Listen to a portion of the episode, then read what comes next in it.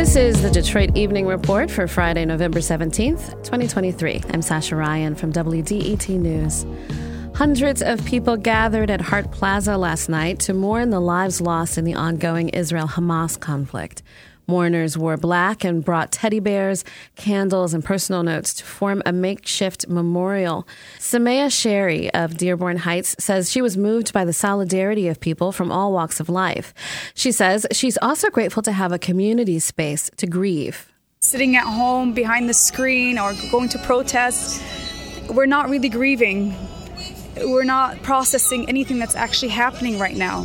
So it's nice to be with other individuals that are also going through that and we can help each other grieve and have space to breathe as well. The event was organized by nearly 30 organizations with prayers from Native American, Muslim, Jewish, and Christian traditions, along with songs and poetry. There will be several Thanksgiving food giveaways this weekend. Residents of Detroit's District 7 can get food at the Boys and Girls Club at 16500 Tireman Street Saturday from 9 a.m. to noon. You're asked to RSVP by calling 313 224 2151.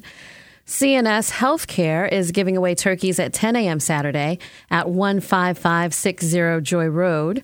The Islamic Center of Detroit's food giveaway is from 2 to 5 p.m. Saturday at 14350 Tireman. Detroit City Council President Mary Sheffield is hosting a turkey giveaway Sunday at 1 p.m. at the Kappa Detroit Foundation Development Center at 6900 Sylvester Street. Peace Detroit is hosting a turkey giveaway event Sunday that features face painting, lunch, and music. That's at Renaissance High School's parking lot at 6565 West Outer Drive from noon until 2 p.m. The Cody Rouge Community Action Alliance is giving away turkeys Monday from 10 a.m. until noon at 19321 West Chicago.